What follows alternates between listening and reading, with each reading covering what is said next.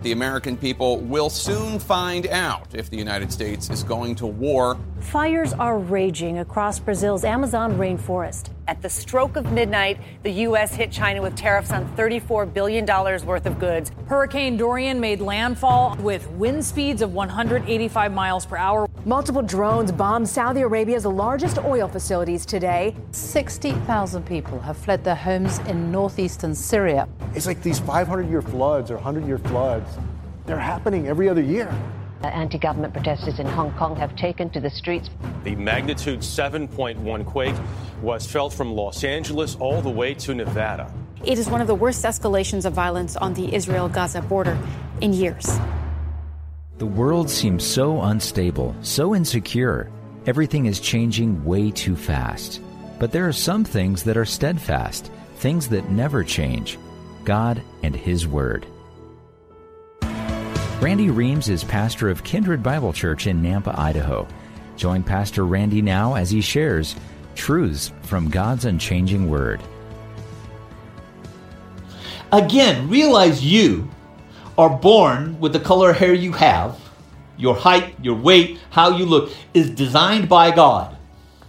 Before you were informed in your mother's womb, He knew you. Esther, being this beautiful, was designed by God, just like everybody else. Mordecai, when she gets obviously being that beautiful into the 400 ladies or whatever number there was, Mordecai says, make sure you don't tell anybody you're Jewish. I think he has a reason for that, but we'll keep going. All right? And then while she's in, I'll call it training, preparation, we know it goes on for a year. Mordecai every day walks back and forth, it says, in front of the court of the harem to learn how Esther was and how she fared. If you have daughters, you understand that. Every day, Mordecai would walk back and forth till somebody came out of the harem area and said, Wait, hey, Esther, how's she doing? I do that when my girls are out. I don't go sleep till they come home. It's just the way it is. Like I said, this goes on for a year. In the process, um, I got to be careful. We have a mixed family crowd here. Um, ladies would go visit Xerxes in the evening, and in the morning, if if he hasn't made a good decision on them yet, they were sent to where they kept the concubines. I'll leave that, right? We all got the idea. Okay. But in Esther's case, okay, Hegai, these the king's eunuch that's in charge of these maidens, virgin ladies, somehow Esther gains favor with this guy. I think it's God. He gets her special food, special makeup, cosmetics. Okay. Gets her seven maidens to help tend to her and gives her the best room. I don't know how you determine the best room, but maybe the one with the jacuzzi tub. I don't know.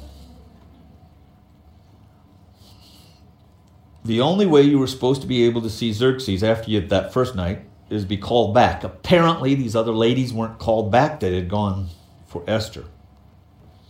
And then it says, and I think this is important. In verse 15, it says, Esther was humble and took the advice of this uh, Hegai, the chief eunuch. Okay? She listened to his advice. I'm going to ask you a question. Do you take a eunuch's advice on beauty or relationships? You get my point. But she's humble. She's not arrogant at all in her beauty.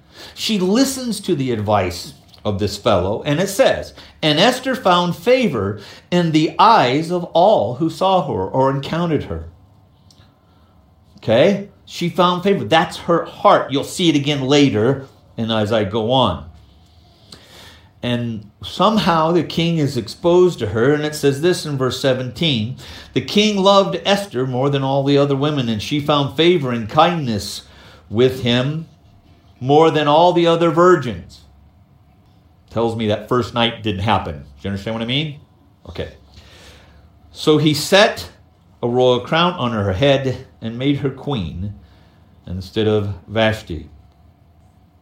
I, I The scripture came to my mind. I put it here, made me think in this particular case out of Psalm 75, 6 and 7.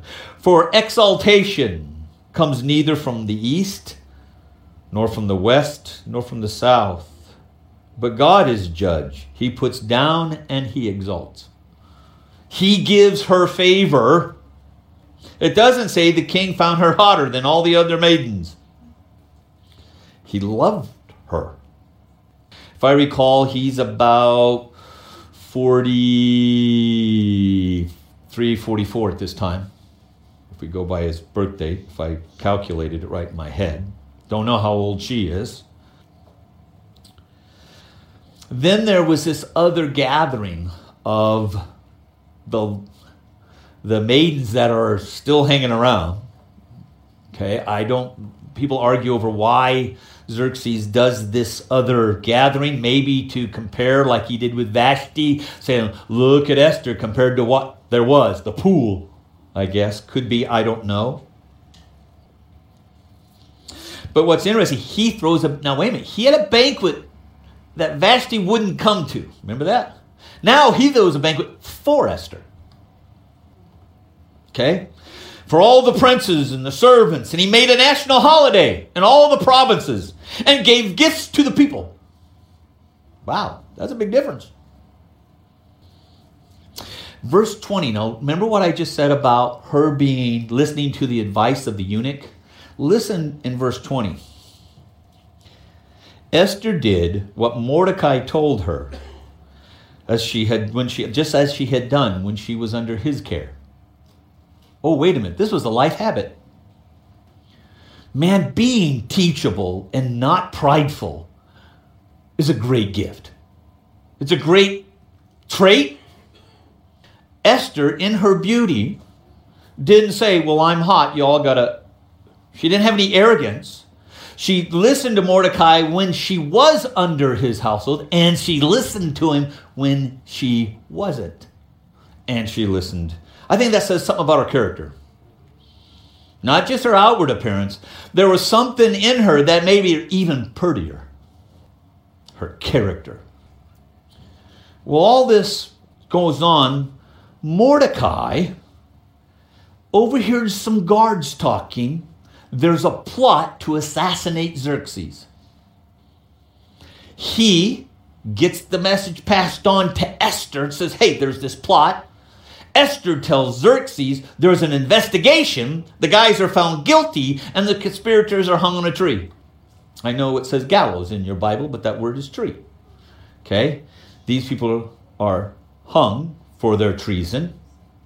And the whole episode, the Bible particularly tells us, is written down in the Chronicles of the Kings. That is, put into the king's official library of official events, the official history is the story where Mordecai intervenes and keeps this assassination plot from happening, chapter 3. It's about four years later. This fella named Haman, the Agagite, or Amalekite, relative of King Agag, that Saul did not kill, is basically made prime minister, verse 1 of chapter 3. And according to the command of Xerxes, everyone's supposed to bow when uh, Haman comes by. It's a command by, it's not ego, I mean, it is ego for Haman, but it isn't, he wasn't demanding it. Xerxes commanded it. Verse 2. But then the last half of verse 2 says this Mordecai neither bowed nor paid homage. Didn't even recognize he was in a room. That means he is going against the governmental authority. Am I right?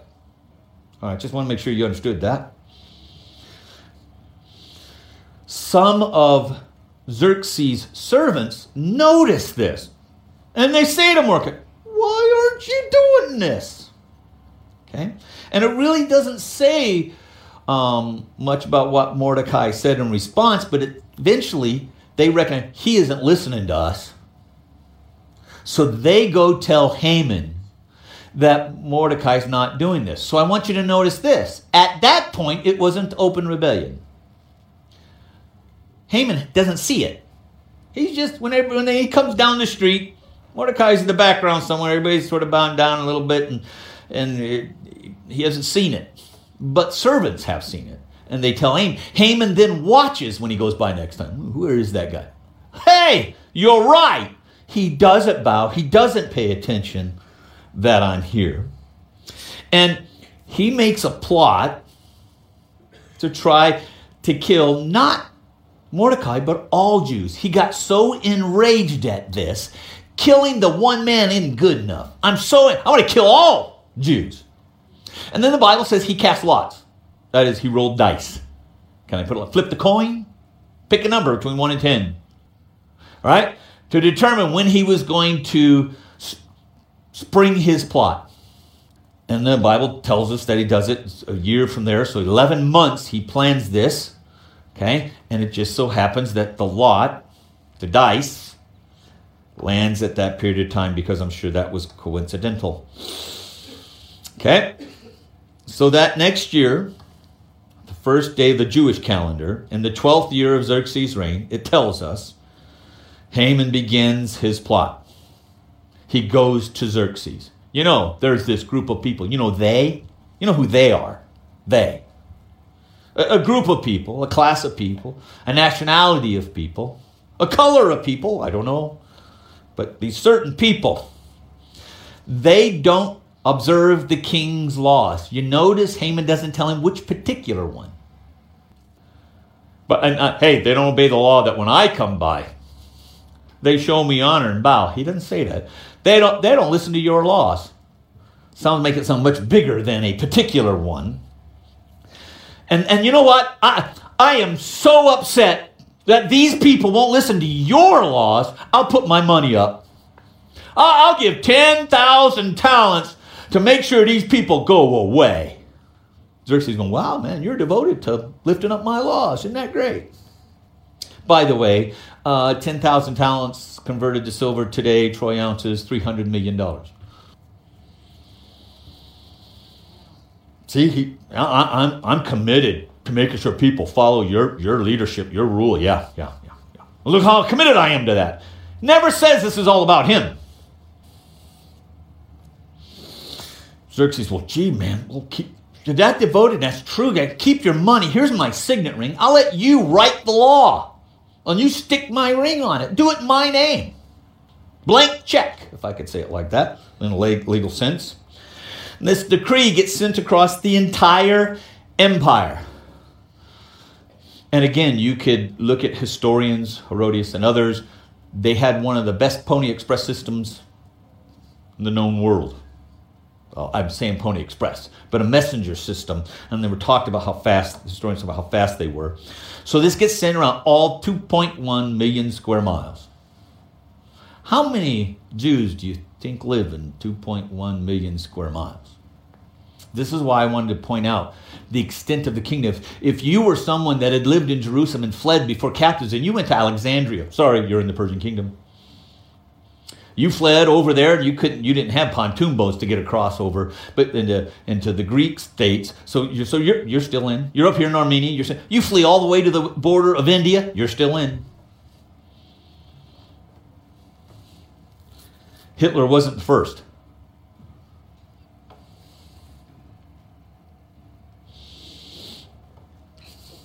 But, of course, this message gets read in the capital city of Susa but it apparently doesn't get read in the harem or wherever the ladies are, or they don't know about it.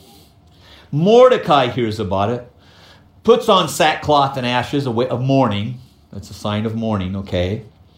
And um, some servants from the king hear about this and, and tell Esther. Esther's upset. What's, what's my cousin? What, what's he mourning about? What happened? Sends a eunuch that's in there and sends him out to talk to him. He actually gives this eunuch, Mordecai does, a copy of the edict and explains everything.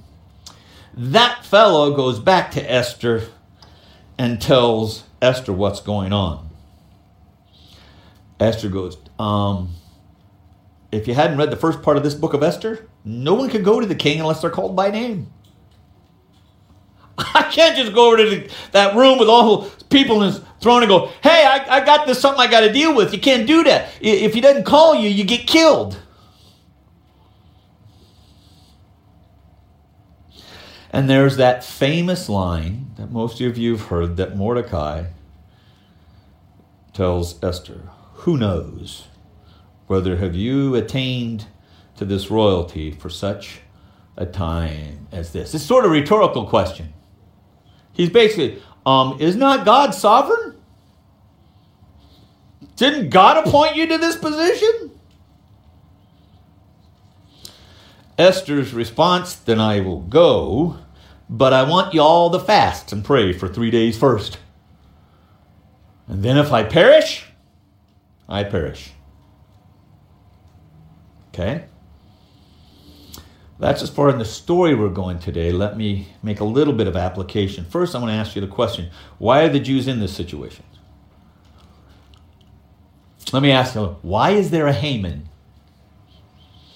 an Agite, an Amalekite, because one man didn't do what God said.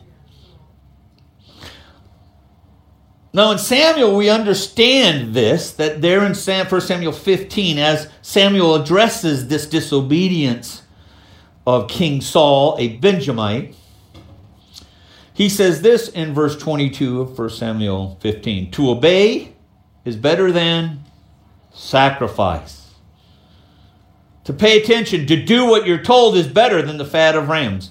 Better than your religious outward appearance. Obedience is better than that.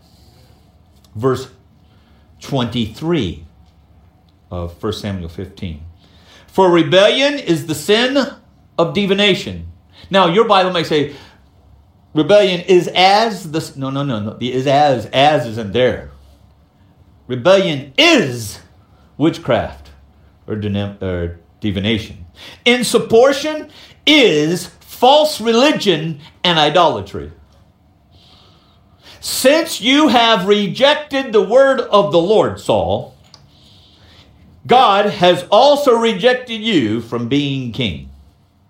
In case you didn't hear it the first time, he says it again in verse 26. Because you rejected the word of the Lord, the Lord has rejected you. There's instant consequences to Saul's disobedience.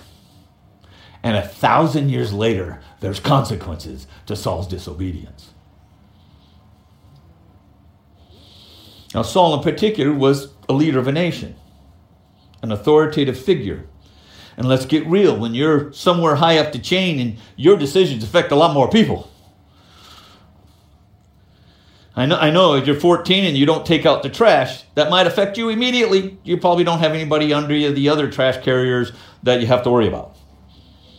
But if you're a dad or a mom or a business leader, you understand that impact. But a thousand years later?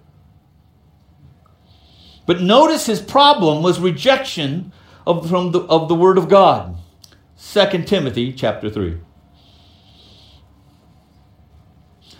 You'll sound somewhat familiar. You, you might be able to say this would be like in the days of Mordecai, Esther, and the Jews in captivity.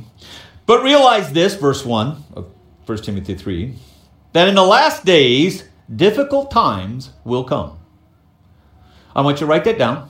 Put it up on your refrigerator with those other promises from God. Make post it on Facebook, tweet it out to your friends, and see how many responses you get. For people will be lovers of self. Hello, Haman. Lovers of money, boastful, arrogant, slanderers, disobedient to parents. Is that in the same list? Yeah, it is. Okay, ungrateful, unholy, unloving, irreconcilable, malicious gossips. That's in the same list, folks. When you tell your child they're being disobedient as they listen to you, ah, never mind. Without self control, brutal, haters of good, treacherous, reckless, conceited lovers of pleasure rather than lovers of God, holding to a form of godliness, although having denying the power of it, Avoid such people like these. Man, these are nice people. These kind of days are coming. Verse 12. Indeed, all who want to live or desire to live godly lives in Jesus Christ will be persecuted. There's another promise I want you to tweet and post. Would you say the Jews are being persecuted in Haman's plot? He wants to kill every last one of them. He wants genocide. But evil people and impostors will proceed from bad to worse. Wait a minute, let me get this right. So you're promising us we'll be persecuted if we choose to live godly, but don't worry about it, it'll just get worse. Well, thank you for that enthusiastic, encouraging message today, Pastor. Good night. Let's pray a prayer. No, okay. Okay? Deceiving and being deceived. You, however, Timothy, continue in the things which you have learned and become convinced of, knowing from whom you have learned them, Paul and his parents, that from childhood you have known the sacred writings, which are able to give you wisdom that leads to salvation through faith which is in Jesus Christ. Now, the most famous scripture in all of Scripture about Scripture. Did you get all that? The most famous scripture in Scripture that's about Scripture. Okay? 2 Timothy 3 and 16. All Scripture is inspired by God. That means God breathed, beneficial for teaching, for rebuke, for correction, for training in righteousness, so that every man of God may be fully capable and equipped for every good work. Notice the context of that scripture. Let's go back. Saul, because you didn't listen to the word of the Lord. And he says it again, because you didn't listen to the word of the Lord. Comes to Timothy. Timothy, tough times and persecution comes. Let me tell you where the answer is. All scripture is God breathed. Listen, when it gets hard, listen to the word of the Lord. What do I do when culture is, when these kind of people are, are running amok? All scripture is good for teaching, rebuke, correct. Oh, I thought we came to church to get a good pat on the back and an encouragement. If I'm preaching scripture, you ready? Here's what you're going to get rebuke, correction, and training in righteousness. If, if, if, if a preacher's preaching the word, that's what you get. Not a joke and your best life now. Why? So that you would be equipped, ready to do the right thing. When? When you're being persecuted. When the people have turned to these kind of people, where do you find the answer? In the Word of God. Esther's in the place she's in. The Jews are in the place he's in because a king thought he didn't have to listen to the word of God. He thought, you don't understand my culture. You don't know the times we live in. My situation's different. And you go back. He, he tries to do that and cast blame and everything else when he doesn't do what God told him to do. If a man would have stood on the word of God, you wouldn't have a Haman. You want to, in today's world, whatever you feel the pressures are coming from, wherever you think the wickedness are coming from, the answer, should I or shouldn't I, is found in the Word of God. But you don't understand, preacher. My, my marriage, though, is like this. And do, you, do, do I need to go in the scriptures what it says about marriage and divorce? Do I need to do that? Well, you don't understand, preacher. And in my case, my parents are, are, are this way and that. Yeah, honor your father and mother. That, that's scripture. Didn't say you had to like what they're doing, did I?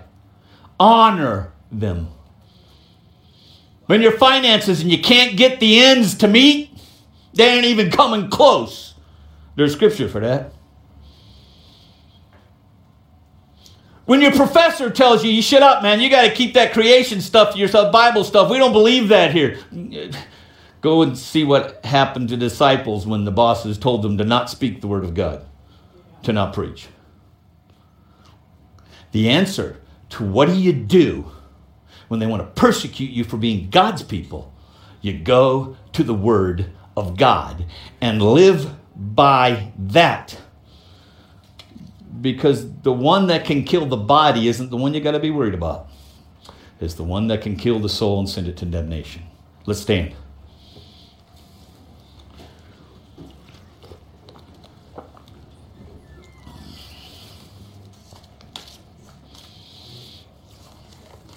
Sometimes I know when there's preaching like that, there's some resistance. I suggest that maybe tonight you want to ask God for a heart of Esther who listened.